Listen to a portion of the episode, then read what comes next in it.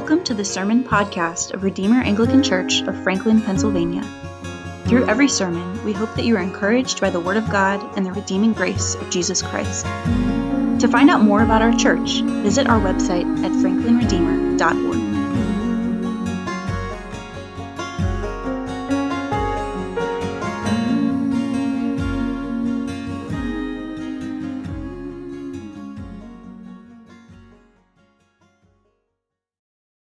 the Father, and the Son, and the Holy Spirit. Amen. Please be seated. So, if you've noticed, there's a theme that follows through between the Old Testament reading and our Gospel reading. It's this imagery of a shepherd, a shepherd and his sheep.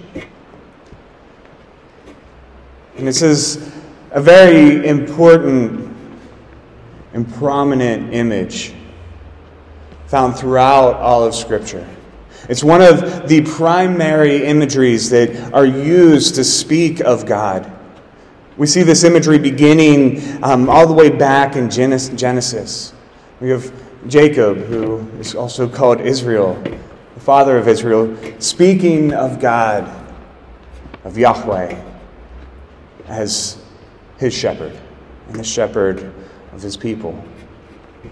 We see it through books such as Numbers and Kings. It's a theme that comes up in the, the prayer book of the Hebrew people in the Psalms. One psalm in, in particular is Psalm 23, which is all about the Lord being the people's shepherd.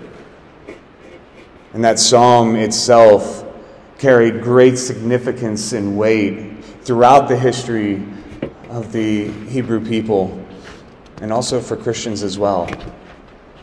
And we also see that throughout the prophets, God is depicted as a shepherd.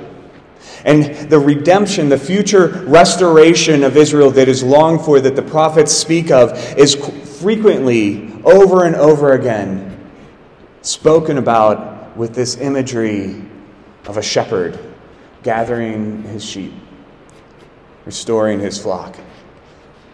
We read one such prophetic utterance from the prophet Ezekiel, who in Ezekiel 34 has a long depiction and discussion of this imagery of shepherds, of sheep, and his God as the good shepherd that is one of the longest on continuous passages of a kind of parabolic type of imagery. It goes on for 31 verses.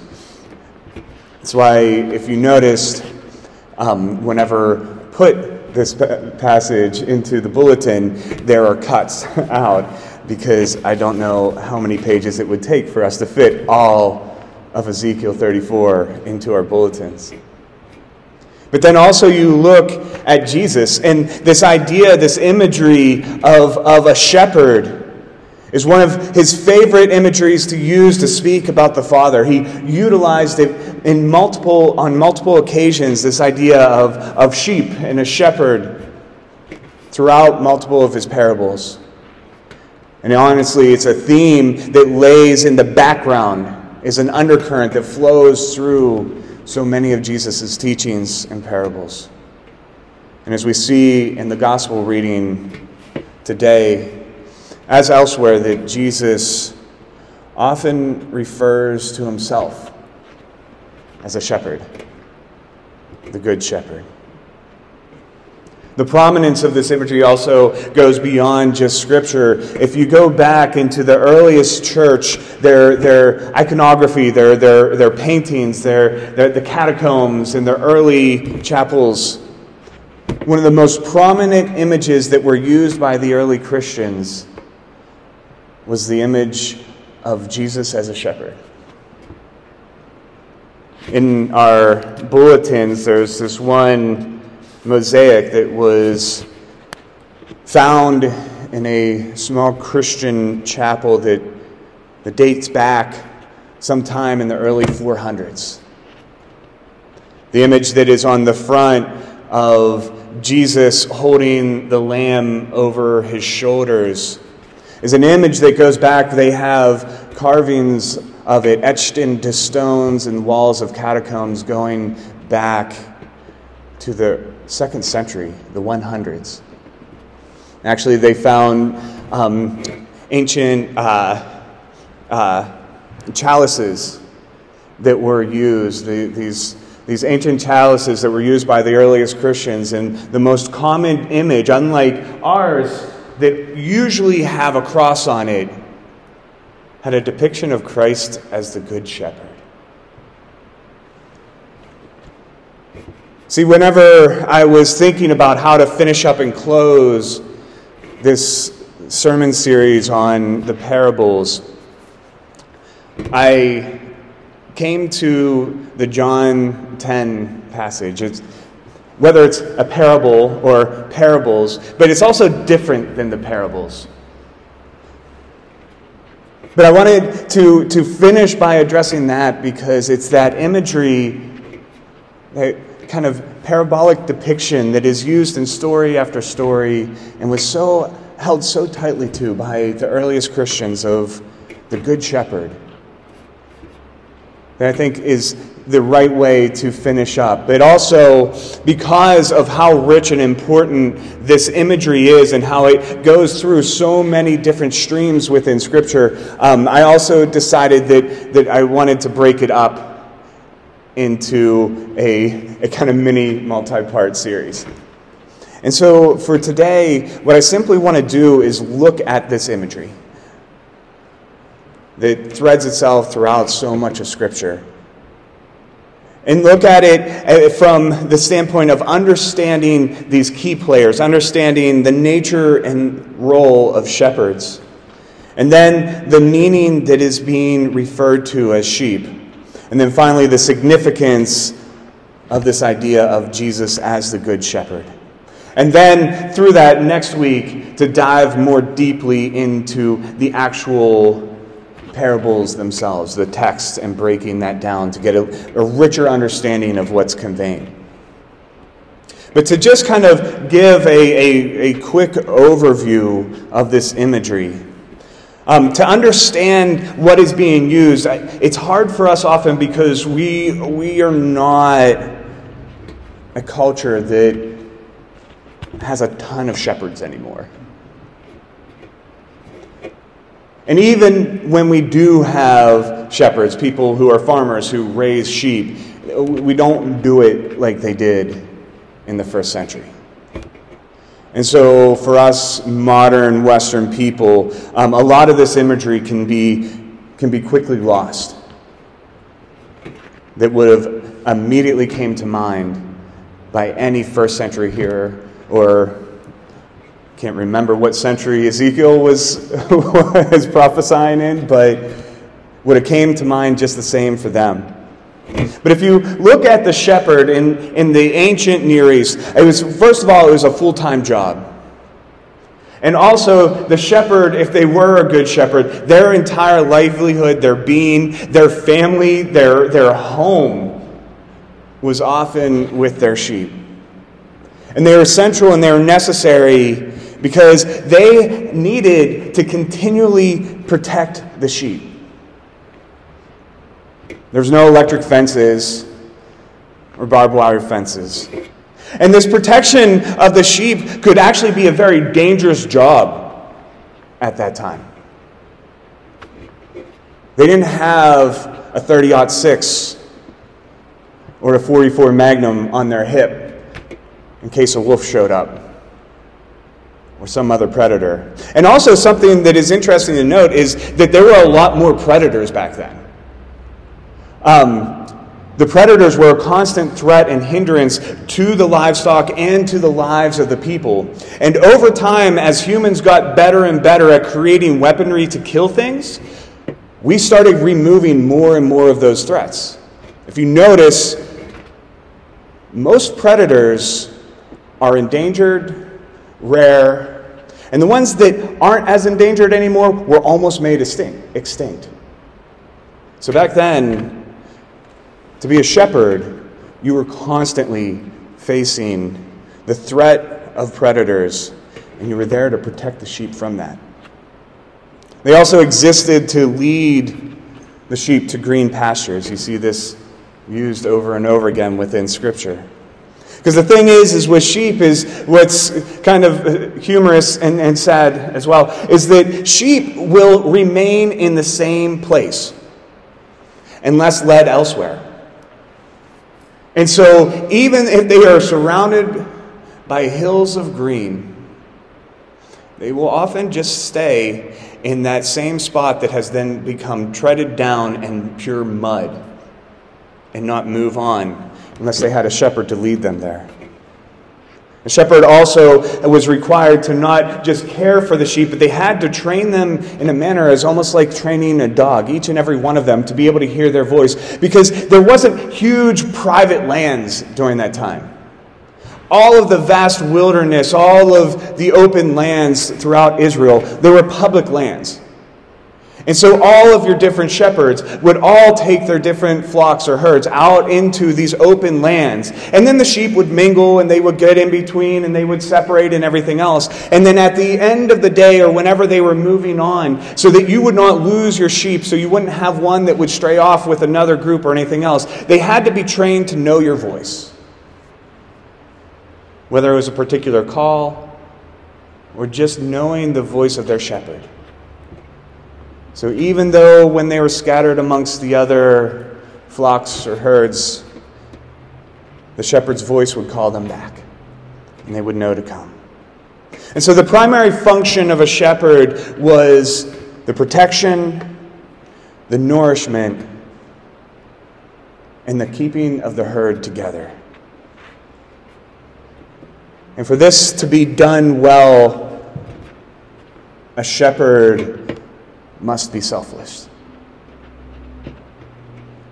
To give them themselves for the sheep. And see, this imagery of shepherd is fitting to God and is intended to have those aspects that are understood of the role of the shepherd to be applied to God over his people. But it wasn't limited to just God. It was used as the primary descriptor or language for those who were put into position to lead God's people. During that time in Israel, that included both spiritual leadership but also political leadership. Priests were referred to as shepherds, biblical scholars were referred to as shepherds, and kings were referred to as shepherds during that time. But one thing that is interesting is whenever you go through this language of shepherd as applied to those who have been put into authority and position by God Himself, it is rarely used in a positive way. As we see in the Ezekiel passage, it's not a lot of love coming from God at that moment towards the shepherding of the shepherds that He had put over Israel. But one thing to note is that as you read these, these passages, these warnings, these judgments that are brought to, to the shepherds of God's people, even as bad as it might have gotten, as terrible as it seems that it had become in Ezekiel's time, the issue was not the existence of leaders and not the authority structures that were in place. See, it wasn't coming from more of a modern libertine autonomy type of mindset that we often have. If you have corrupt and bad leaders, then we need to get rid of leaders. And try to think of ourselves as, as master of our own destiny and as individuals. But that's not what happens in God's Word. See, the issue was not the existence of leaders, God put them in place, nor the structures that those leaders filled. But instead, we see over and over again that the issue is that the shepherds were corrupt, they were selfish instead of selfless, and in no way reflect the true shepherd, which is God. We see that throughout the Old Testament and the New Testament, some of the harshest words that we read are directed towards the shepherds or the leaders of God's people. We see that in Jesus. His greatest anger, most piercing criticisms were directed to those who were supposed to be leading God's people, who were supposed to be shepherds. And I think that the anger and judgment that is directed specifically towards those who have that place and role of a shepherd of God's people, as well as the fact that despite the damage done by these shepherds, ordained leaders, the people who are leading God, the role and structure is not removed. I think both of those realities is due to the nature of sheep. So we have the first century understanding and nature of a shepherd, and now the imagery of sheep. Because, as prominent as the imagery and language of shepherd is within Scripture, it has, there is an equal emphasis on us, God's people, being depicted as sheep.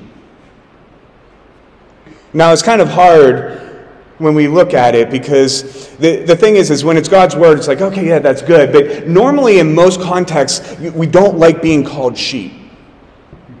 Right? Like if i stood up here i'm like you guys are all sheep you know, you're not going to be like, oh, yeah, sweet. You know what I mean? Like, that's not necessarily carrying good connotations. But what's funny is I think a lot of times, I think to make it more palatable, when we read Scripture, all of a sudden we bring to our mind imagery of sheep in a positive sense, that of these nice, warm, snuggly, sweet, and innocent, lovable little creatures.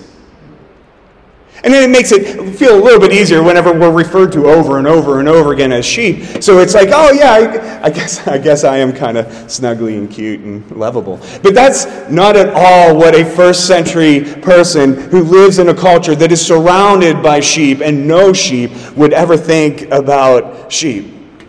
I, I remember, so we started doing goats at um, with 4-H. The boys did, and and I always wanted. I'm like, we have to do goats. Can't we? Why don't we do sheep? Like, you boys should do sheep. And I wanted to, not because I had like an affection for sheep, but I just really like lamb meat.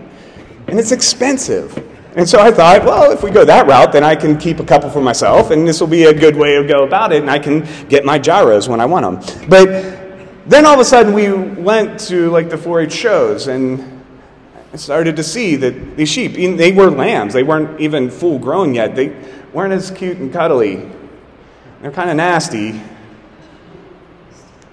They're really dumb, yeah. They weren't like sweet and cuddle up on you. It's like if you would walk towards them and try to get them to do anything. They didn't like bah. It was like ah, and they were like you like this horrible sound. Like it, and then we talked to people who, who raised sheep, and I, and I talked to, to people who, whose lives were farming sheep.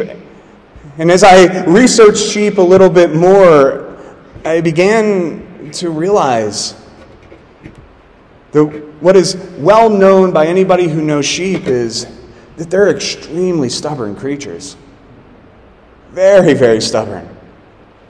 The imagery that is prominent in the Eastern icons, and like I said, was etched into the walls of the catacombs of, of the shepherd holding the lamb over his shoulders, that wasn't just Christian imagery.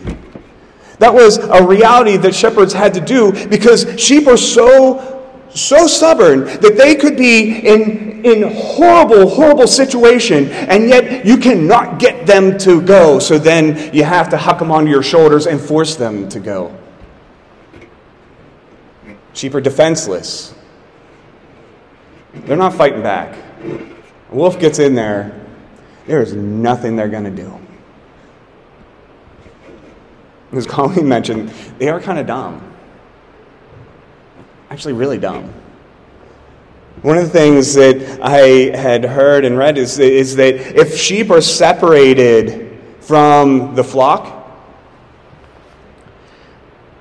they almost always can't find their way back. Which kind of makes sense. They're not hunting pigeons. But I also read that sometimes they will get separated from the flock and they can't find their way back, even though they are in a place where they can see the flock. I was listening to, uh, I remember a story that a preacher had shared about time that he'd spent uh, visiting in, I believe it was Scotland, Scotland or Ireland, and he was telling a story about how they were driving through the countryside and this beautiful, you know, like the green hills with then, with the cliffs on top, and it was just gorgeous, and they were driving, and it was like, there's all these, like, you know, white spots dotting the hillside, and like, you know, what a perfect, like, Scottish picture. The sheep grazing, the cliffs, the green. And he said as they got closer and closer, that all of those white spots were all dead sheep. And found out because one walked off the cliff, and a bunch of them just started walking off of the cliff and were just dotting the pristine countryside with their dead carcasses.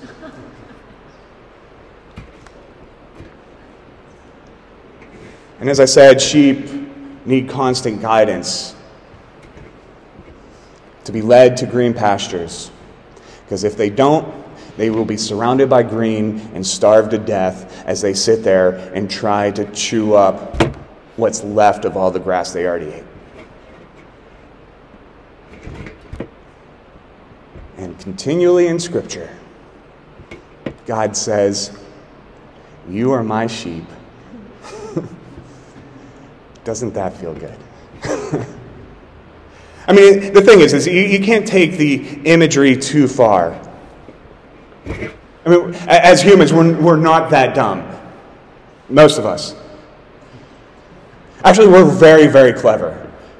To the point of in many ways, our own demise. We're not completely defenseless.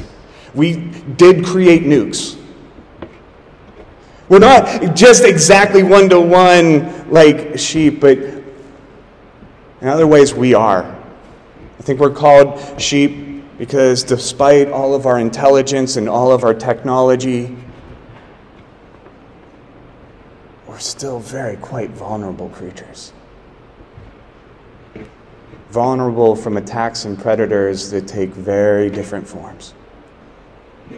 And in our fallen nature, we are a very stubborn species. Even when we know that something is going to kill us or hurt us or destroy us, we just keep going back. And whenever we are trying to be guided towards what would give us life to green pastures, to safety, we often fight and end up needing dragged and sometimes picked up and thrown over somebody's shoulders and carried to that place.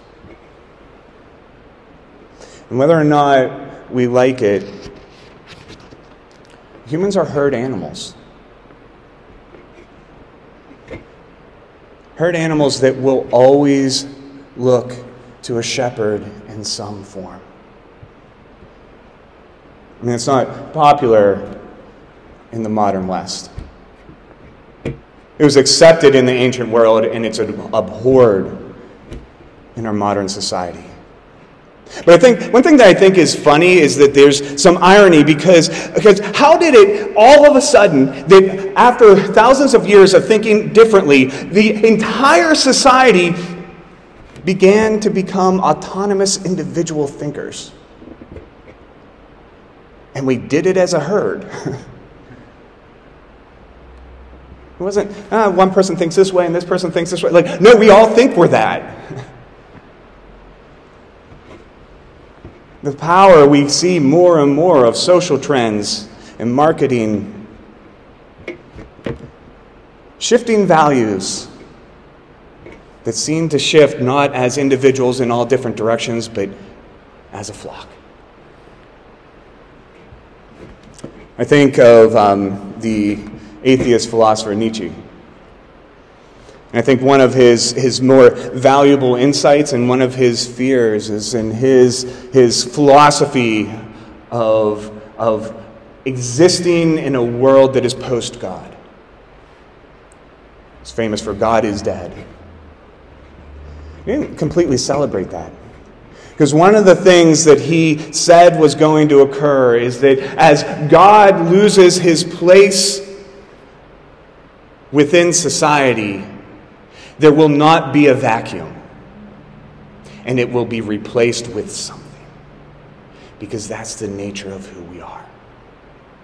And Nietzsche actually feared pondering to himself because he thought that if once God is fully removed, once God is fully dead, that he would likely be replaced with political ideology and the state.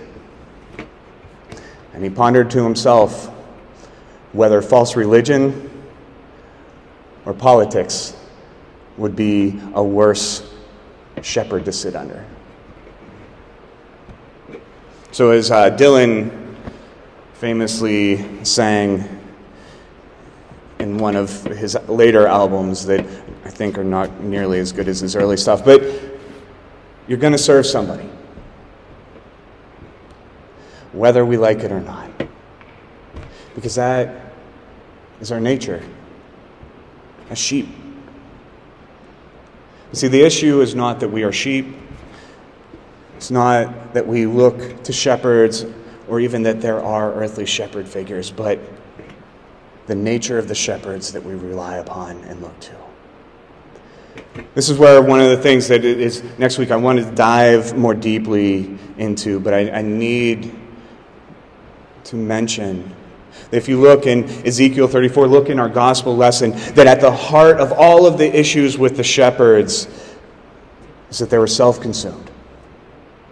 They were leaders that used the people for their own agenda, for their own uh, benefit.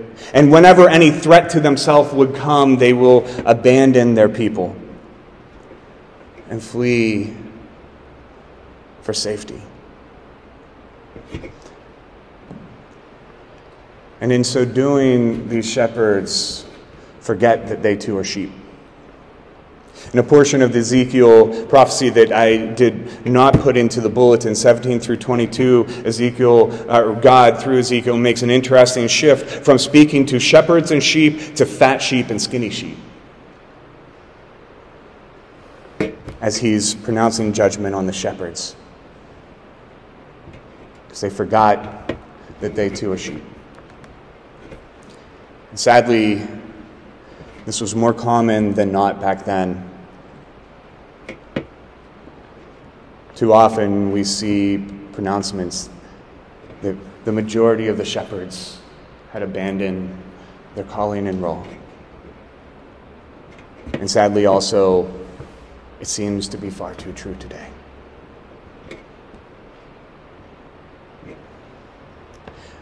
But I think that that's why it is so critical and so important that when God the Father refers to himself as shepherd. When Jesus refers to the Father as shepherd, when Jesus refers to himself as shepherd, he doesn't say, I am a shepherd. He doesn't even say, I am the shepherd. He always says, I am the good shepherd. There was that necessity to quali- use the qualifier of good because of the preponderance of bad, selfish, harmful shepherds and leaders that were leading the people.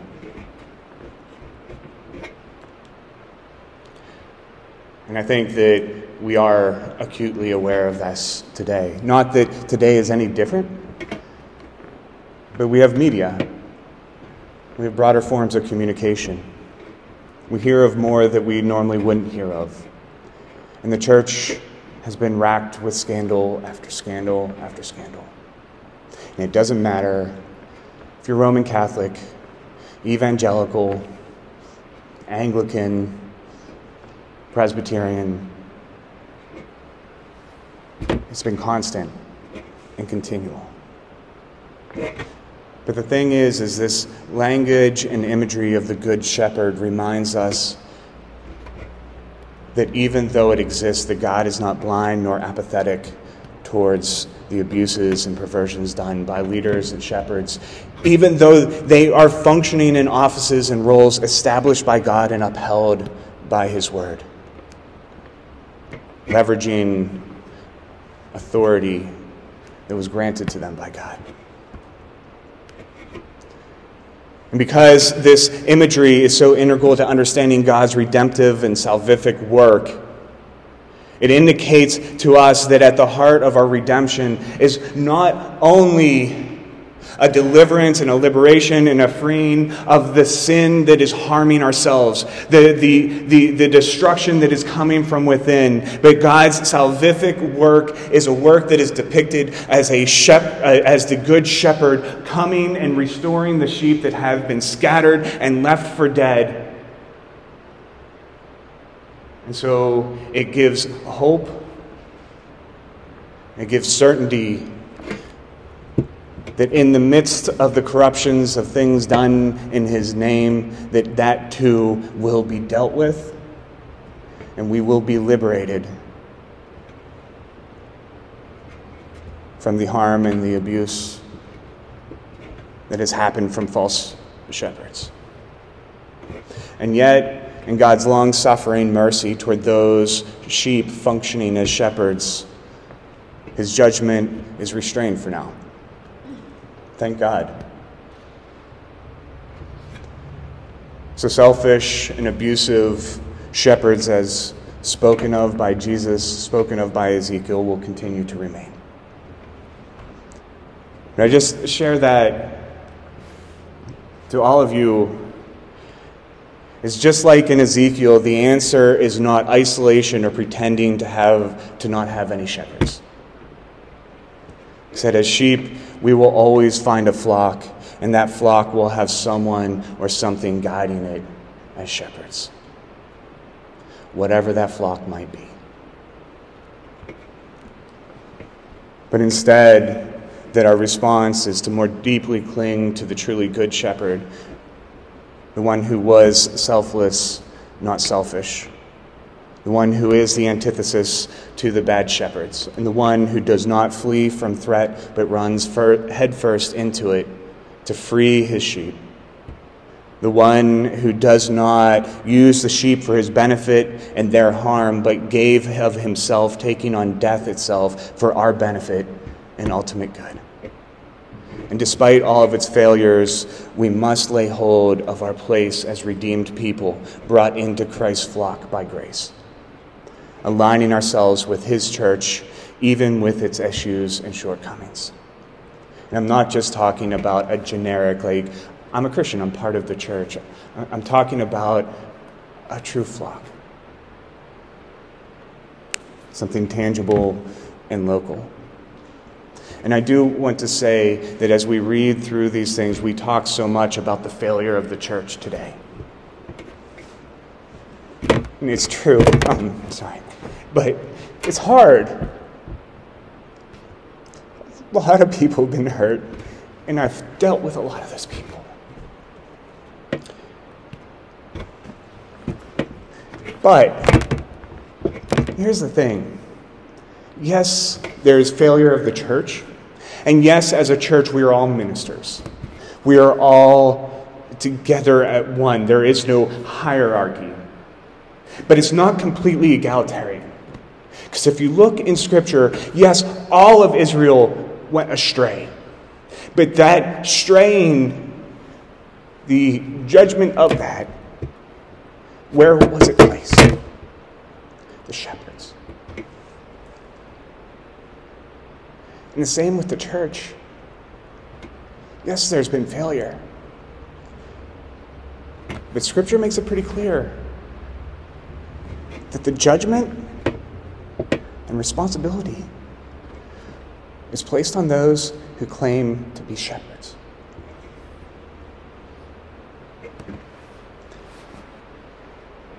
And so, finally, just speaking regarding human shepherds.